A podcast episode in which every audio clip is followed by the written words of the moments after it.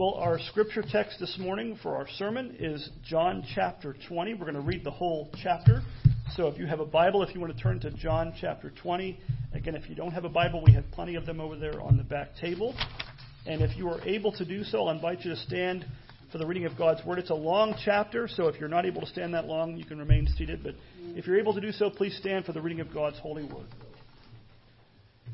John chapter 20 give ear to the word of God, it says, Now on the first day of the week, Mary Magdalene came to the tomb early, while it was still dark, and saw the stone has been, had been taken away from the tomb. So she ran and went to Simon Peter and the other disciple, the one whom Jesus loved, and said to them, They have taken the Lord out of the tomb, and we do not know where they have laid him. So Peter went out with the other disciple, and they were going toward uh, the tomb, both of them were running together, but the other disciple outran Peter and reached the tomb first. And stooping to look in, he saw the linen cloths lying there, but he did not go in. Then Simon Peter came following him and went into the tomb.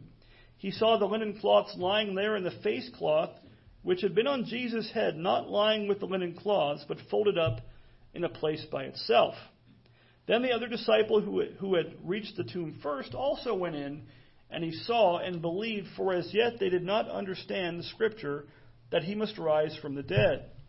Then the disciples went back to their homes. But Mary stood weeping outside the tomb, and as she wept, she stooped uh, to look into the tomb, and she saw two angels in white sitting where the body of Jesus had lain, one at the head and one at the feet.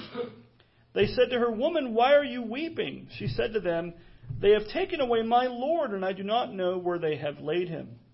Having said this, she turned around and saw Jesus standing, but she did not know that it was Jesus. She said to, Jesus said to her, Woman, why are you weeping?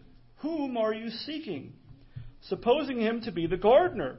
She said to him, Sir, if you have carried him away, tell me where you have laid him, and I will take him away. And Jesus said to her, Mary. She turned and said to him in Aramaic, Rabboni, which means teacher. Jesus said to her, Do not cling to me, for I have not yet ascended to the Father, but go to my brothers and say to them, I am ascending to my Father and your Father, to my God and your God. Mary Magdalene went and announced to the disciples, I have seen the Lord, and that he had said these things to her. On the evening of that day, the first day of the week, the doors being locked where the disciples were for fear of the Jews, Jesus came and stood among them and said to them, Peace be with you. When he had said this, he showed them his hands and his side. Then the disciples were glad when they saw the Lord. And Jesus said to them again, Peace be with you as the Father has sent me, even so I am sending you. And when he had said this, he breathed on them and said to them, Receive the Holy Spirit. If you forgive the sins of any, they are forgiven them. If you withhold forgiveness from any, it is withheld. Now, Thomas, one of the twelve, called the twin, was not with them when Jesus came. So the other disciples told him, We have seen the Lord. But he said to them, Unless I see in his hands the mark of the nails, and place my finger into the mark of the nails, and place my hand into his side, I will never believe. Eight days later, his disciples went inside again, were inside again, and Thomas was with them, although the doors were locked. Jesus came and stood among them and said, Peace be with you. Then he said to Thomas, Put your finger here and see my hands, and put your hand, put out your hand and place it in my side. Do not disbelieve, but believe. Thomas answered him, My Lord and my God. And Jesus said to him, Have you believed because you have seen me? Blessed are those who have not seen and yet have believed. Now Jesus did many other signs in the presence of his disciples, which are not written in this book, but these are written so that you may believe that Jesus is the Christ, the Son of God, and that by believing you may have life in his name. This ends the reading of God's word. You may be seated. Well, you may know that you know all all four of the Gospels. I think I mentioned this last Sunday uh, on Palm Sunday. All four of the Gospels give accounts of the triumphal entry, which we celebrated last Sunday on Palm Sunday. Uh, all four Gospels give an account of the crucifixion of Christ for sinners for our sins, which we commemorate every Good Friday. This past Friday, and while those accounts don't they don't contradict, they're also not identical. They're not cookie cutters. Sometimes people say, "Why are there four gospels in the Bible?" And you know, when you read them, there are various parts that are very similar, and there are parts that are not similar. Not that they contradict, but that they give different details. Sometimes they'll give a different perspective. It's it's really the perspective of, of different apostles to those events that are included there. There are some things that certain gospels leave out. Like you might know, there's only two of the four gospels Matthew, Mark, Luke, and John. Only Matthew and Luke have a birth narrative of Christ. That doesn't mean it's unimportant, it just means that wasn't their point uh, in writing it. And the same is true when it comes to the events of that first Easter Sunday 2,000 or so years ago. Uh, the, the primary historical fact is the same in each, and that is certainly the resurrection of Christ from the dead on the third day, which John tells us in verse 1 was on what? The first day of the week.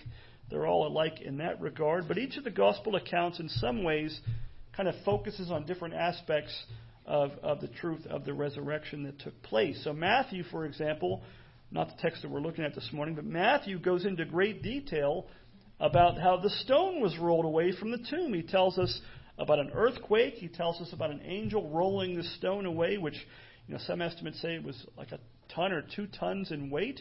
It wasn't something that would have been easily removed uh, from the opening of the tomb. Um, he tells us how the guards that were at the tomb, the Roman guards, fainted or fell as dead men. They froze with fright at the at the angel's presence. Here in John's Gospel, all that we're told is that when Mary Magdalene came to the tomb that, that early in that Sunday morning, it says in verse 1, she saw the stone had been taken away from the tomb. So it doesn't mention how that stone got moved. It doesn't mention what happened to the soldiers. It almost, you know, to us, it almost seems as if John skips past what are some of the more exciting details of the event, although that would be wrong. The most exciting detail of the event wasn't the angel and the earthquake and the stone being powerfully moved away. It was that Christ rose. That's the main thing. So, what John focuses on in our text in John chapter 20 this morning uh, is the curious fact that it seemed like, despite the truth of what happened, at first none of the disciples seemed equipped to understand what was supposed to happen to Jesus. He told them ahead of time. He's going to suffer at the hands of the priests and, and, and, and, and whatnot. He was going to be crucified and he was going to rise from the grave. He told them ahead of time so they would know what was going to happen. But what we see actually happening is they seem unprepared for it. They seem almost, at least in Thomas's case, unwilling to believe or unable uh, to believe what was supposed to happen to Jesus. So Mary Magdalene, she wasted no time. It says as soon as the Sabbath was over, she came to the tomb. It's like she was up way early in the morning and waiting for the clock to tick to the right hour so the Sabbath was over. It says in verse 1 she came there, what, early while it was still dark. But when she saw the stone rolled away from the mouth of the tomb, the last thing she could have imagined was that Jesus was alive. Twice in our text she says, Someone took him. That has to be what happened, right? He's not here, I get that. He's gone, so the only, the only logical conclusion of that is someone must have came and taken him. And she's asking, where did, you know, who took him? Where did they take him? That seems to be what she's thinking. She assumes that someone had taken him away or moved his body. And think about this even the sight of two angels didn't change that. She didn't see the angels and go, oh, now I get it. She saw two angels and were like, did you take him? Did you know where they took him? That was the thing that she asked them uh, both the angels and Jesus himself asked her, Woman, why are you weeping? What are you crying about? It's because she didn't understand what was happening. But her grief was finally turned to joy when she said when Jesus said her name. When he said Mary, she was shown that it was really him, and she finally saw and understood. What about the disciples? You, know, you and I might think, well, they're the disciples of Jesus. Uh, they're the apostles after Jesus uh, commissioned them certainly they'll do better than Mary did. You know, it's understandable if Mary didn't get it, but surely the apostles must have done must have done better. What about Peter and John? They they did pretty well, right? They raced to the tomb.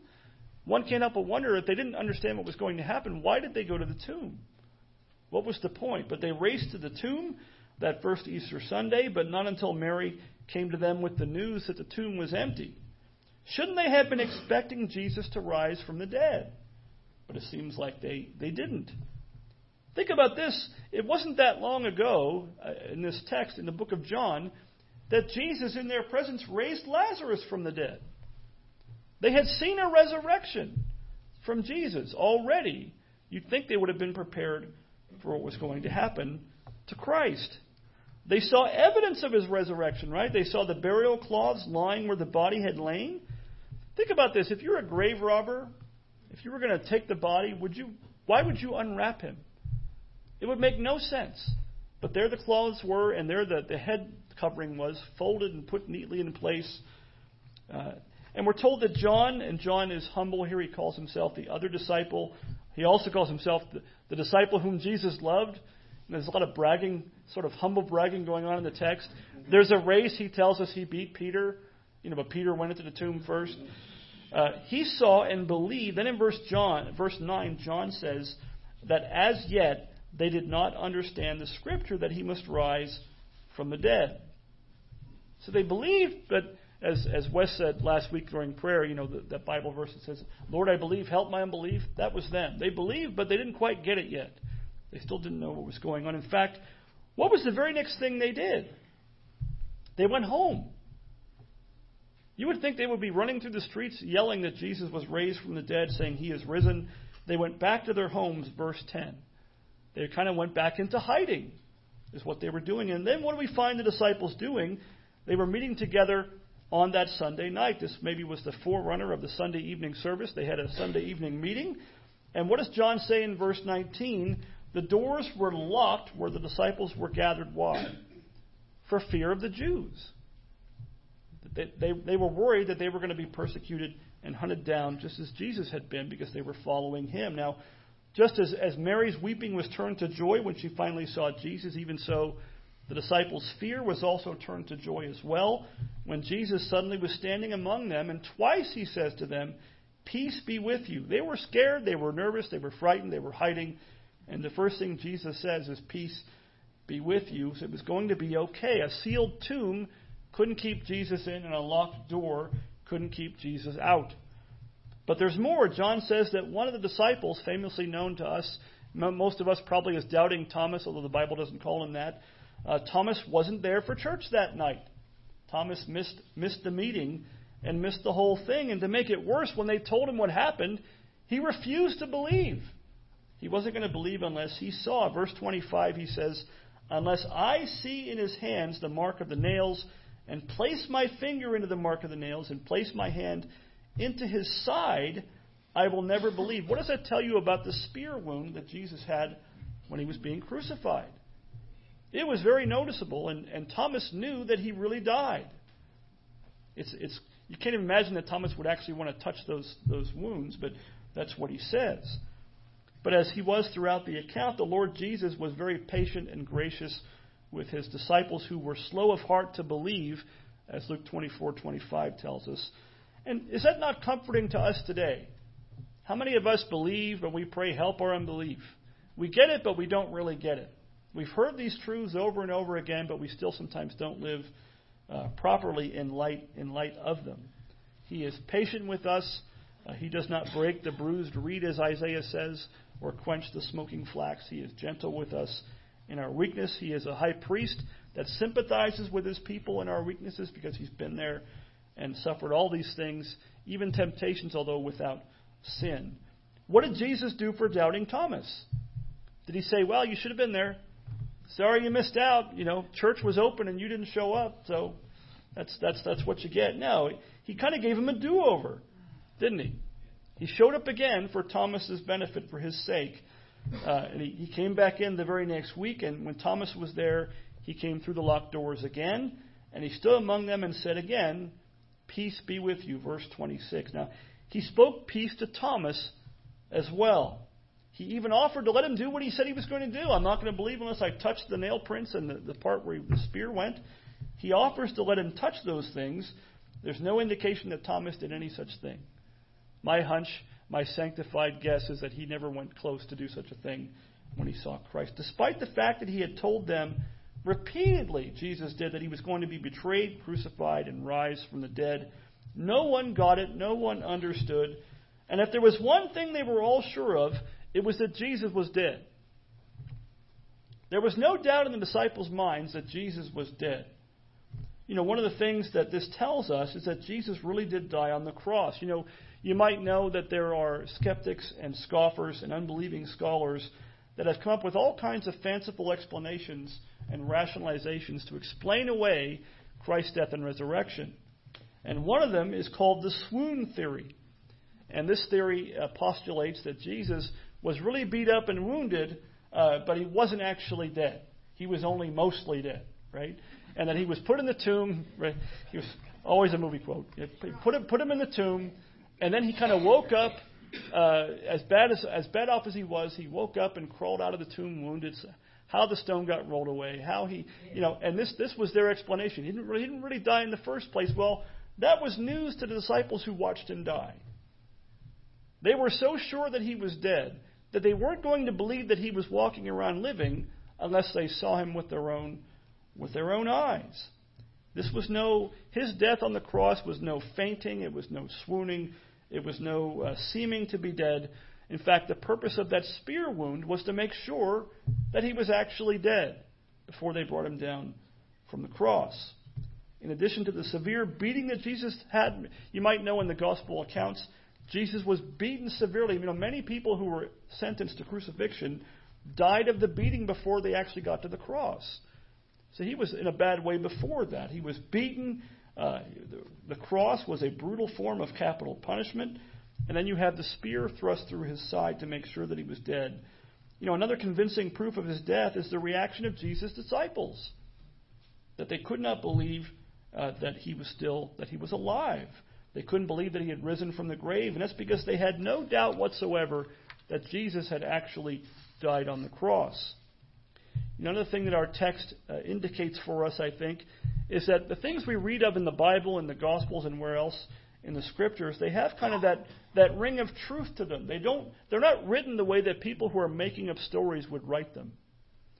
You know, if, if we were going to invent a religion and include ourselves as disciples in, in that inventing of that religion, I don't think we would be very quick to focus on our own foibles, our own failures and sins and shortcomings, our, our, our, our failure to believe. And yet that's what John highlights in that. Even their belief was a, a miracle of God and a gift. Their faith was a gift by God. These, these aren't the kind of things that men make up when they make up stories. They don't make up things that make them look bad in this way. And so, once again, I think the scriptures are borne out as being true and trustworthy and having that ring of truth that we recognize when we read them. Well, I want to look at three things briefly this morning about the resurrection of Christ from our text in John's Gospel. And the first of those things is the necessity of the resurrection. The necessity of the resurrection. Verse, verse 9, John says, he talks about the, slow, the slowness of the disciples to believe. He says in verse 9, As yet, they did not understand the scripture that he must rise from the dead. In other words, the scriptures prophesied and foretold that Christ was going to raise from the dead, and because of that, he had to rise from the grave. It was necessary that Jesus would rise from the dead. And why is that? The first the first reason for that is stated right in the text. Jesus had to rise from the dead because the scriptures said so. Remember, it says, as of yet, verse 9, they did not understand what? The scripture, that he must rise from the dead. That tells you what your view of the Bible ought to be. Our view of the Bible, the scriptures, ought to be that it is the very word of God. When God says something is going to come to pass, you can be sure that that, whatever it is, is going to come to pass. Period. Exclamation point. Proverbs chapter 30, verses 5 and 6 says this Every word of God proves true. He is a shield to those who take refuge in him. Do not add to his words, lest he rebuke you and you be found a liar. We don't take away from God's word, we don't add to God's word. Every word not, not just every paragraph, not just the gist of it, not just every sentence. Every word of God proves true, down to the words themselves. Numbers 23:19 says this about God. God is not a man that he should lie, or a son of man that he should change his mind. Has he said, and will he not do it? Or has he spoken, and will he not fulfill it? It's a rhetorical question, isn't it? Both of those things. The, the implication is if God has spoken, He will do it, and He will fulfill it. If God says anything in His Word, that settles it. The Bible says in Psalm 119:89 that God's Word is forever settled in the heavens, and both the Old Testament and New Testament scriptures tell of Christ and foretold of His death and resurrection, His suffering and glory. So Jesus had to rise from the grave because the Bible said he was going to do just that. The second reason is is because of who Jesus is. Jesus had it was necessary that Christ would rise from the grave because the scriptures said so, and it was necessary, it had to happen. It couldn't help but happen because of who Jesus is as the Son of God. The Apostle Peter puts it this way in his sermon on the day of Pentecost in Acts chapter 2, Acts 2, verses 22 to 32, he says this Men of Israel, hear these words. Jesus of Nazareth, a man attested to you by God with mighty works and wonders and signs that God did through him in your midst, as you yourselves know, this Jesus, delivered up according to the definite plan and foreknowledge of God, you crucified and killed by the hands of lawless men. God raised him up, loosing the pangs of death. Here it is because it was not possible for him to be held by it. Impossible for Jesus not to rise. And here he says, For David says concerning him, and he quotes what? Psalm 16, our call to worship this morning. David says concerning him, I saw the Lord always before me, for he is at my right hand that I may not be shaken. Therefore my heart was glad and my tongue rejoiced. My flesh also will dwell in hope, for you will not abandon my soul to Hades or let your Holy One see corruption. You have made known to me the paths of life. You will make me full of gladness with your presence. And he goes on and says, Brothers, I may say to you with confidence about the patriarch David that he both died and was buried, and his tomb is with us to this day. In other words, he's saying David wasn't talking about David when he was saying what he said. His tomb is with us to this day. Being therefore a prophet, talking about David, and knowing that God had sworn with an oath to him that he would set one of his descendants on his throne, he foresaw and spoke about the resurrection of the Christ, that he was not abandoned to Hades, nor did his flesh see corruption. This Jesus God raised up, and of that we are all witnesses. So you have the inspired commentary on Psalm 16 here through the mouth of the Apostle Peter, saying that Jesus' resurrection was the fulfillment of, of David's prophecy in Psalm 16. Jesus had to rise from the grave. Notice Peter says it was not possible for Jesus to be held by death. Not possible. And why not? Because he's God in the flesh. And why else? Once again, because the scripture said so in Psalm 16. That psalm was written by David a thousand years before Christ.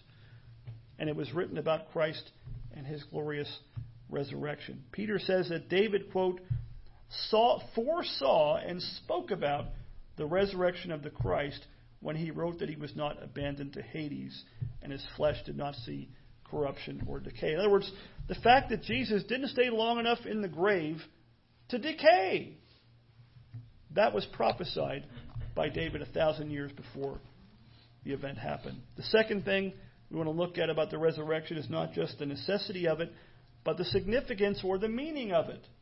The significance of the resurrection. What, is, what does the resurrection mean to us?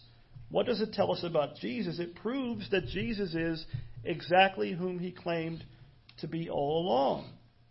The resurrection of Christ proves that Jesus really is the, the Messiah who was to come and was promised and prophesied throughout the Old Testament. He really is the Redeemer who came and was sent to save us from our sins. J.C. Ryle uh, puts it this way He says, Concerning the importance of Jesus Christ's resurrection from the dead, it would be hard to speak too strongly. It is a cardinal article of the Christian faith, second to none in value. It is the grand proof that he was the promised Messiah whom the prophets had foretold. That's what his resurrection signifies. That it was the grand proof, Ryle says, that Jesus was the promised Messiah whom the prophets had foretold. That's what the Apostle Paul was talking about in that passage I read earlier in the service in 1 Corinthians 15, verses 3 to 4. There he says, For I delivered to you as of first importance, the main thing, the most important thing that he ever told them about. And what is it? That Christ died for our sins in accordance with the Scriptures, that he was buried, and that he was raised on the third day in accordance with the Scriptures. The resurrection of Christ from the dead also is a proof of his deity, of the fact that he is truly the Son of God incarnate. It proves to us he really is the Lord. That's what they called him. That's what Mary said. I, have seen the Lord. That's what the disciples said. They had seen the Lord. That's what his resurrection proves. That's what the Apostle Paul says in Romans 1, verse 4, where he writes that Jesus was, quote, declared to be the Son of God in power according to the Spirit of holiness. How? By his resurrection from the dead, Jesus Christ our Lord. In fact, that's what the Apostle Peter's sermon on the day of Pentecost in Acts chapter 2 is really saying. He said that God had made this Jesus both Lord and Christ. The resurrection proved that he was the Messiah, and it proved and demonstrated that he's also the Lord. Only the Lord God himself has the power over life and death. And so Christ's resurrection on that first Sunday declares his deity, that, there, that he's none other than God, the Son of God himself and the Lord. And everybody in our text finally kind of got that point after some time, didn't they? Mary not only called Jesus Rabboni, which means my teacher, uh, he, she also tells the disciples, verse 18, who, who had she seen? I have seen the Lord. And what about doubting Thomas? Remember, I'm not going to believe unless I can touch the nail prints and touch the wound in his side. All he does is give us one of the greatest confessions of the deity of Christ in all of Scripture. Verse 28, he says, My Lord and my God. He wasn't taking God's name in vain. He was confessing Christ as his Lord and his God. Why? Because of the resurrection of Christ his Lord. Jesus was Thomas's Lord, and Jesus was Thomas's God. And so I'll ask this morning do you confess the same? Is Jesus your Lord? Is Jesus your God? Do you confess him as your Lord, your God, and your Savior? Because that's what the true biblical faith always confesses. It is not left to us to, to pick and choose different things in Scripture and to say, well, you know, we can't be like the Jehovah's Witnesses who say, well, he's sort of God. They use a small g in their, in their twisted translation of the Scriptures. They say he was a God. He's not a God, he's God in the flesh. He's the Son of God from all eternity. And that finally brings us to not just the, uh, the necessity and significance of the resurrection of Christ, but also its purpose. There's a lot we could say, but we'll just stick to a few things in our text about the purpose of Christ's resurrection. What is the purpose of Christ's resurrection, and what is the purpose of John's account of the historical event of the resurrection of Christ? What does it mean for you and I today? Uh, what is the purpose of, of Christ and his resurrection and John's writing of it and the Holy Spirit's inspiration of that writing? You know, very often in the scripture, uh, every once in a while you'll see in a, in a book of the Bible what we call kind of a purpose statement. Uh, John, John gives us one here in our text. In other words, he's saying, here's why I wrote the Gospel of John that we call it today. Why did John write about all the miracles Jesus did in the Gospel of John? Look at verses 30 and 31.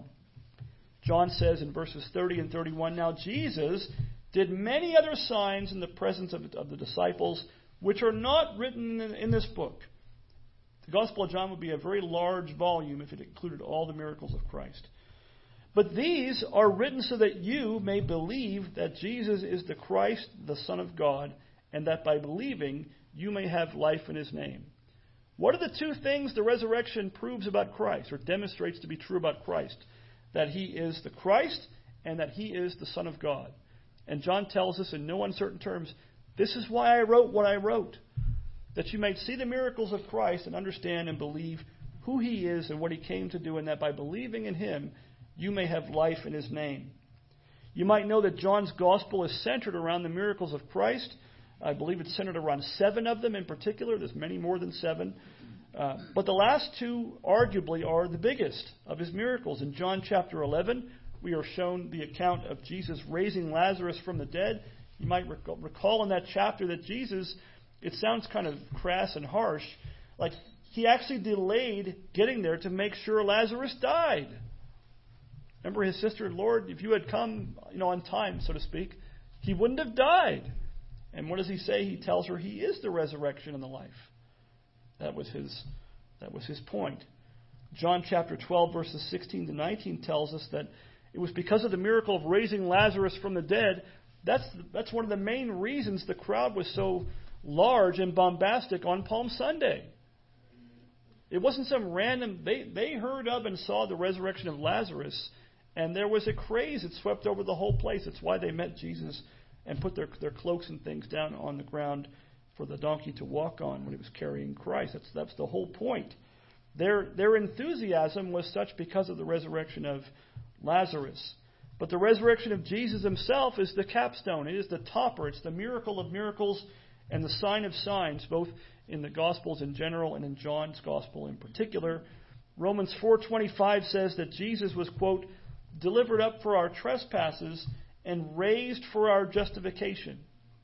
In other words, the resurrection proves that the price for our sins has been paid in full and accepted by God. He was raised for our justification. There's no gospel without the resurrection.